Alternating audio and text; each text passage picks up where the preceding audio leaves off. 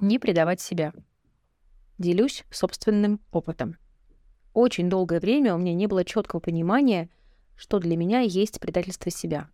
Я все не понимала, забить или бороться.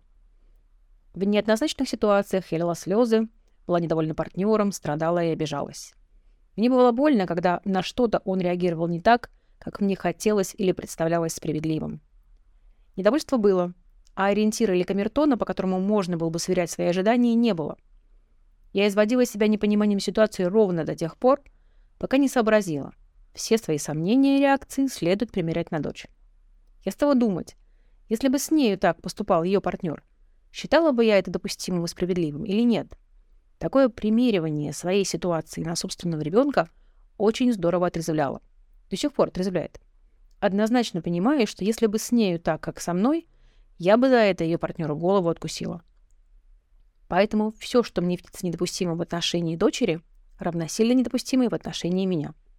Такой вот камертон.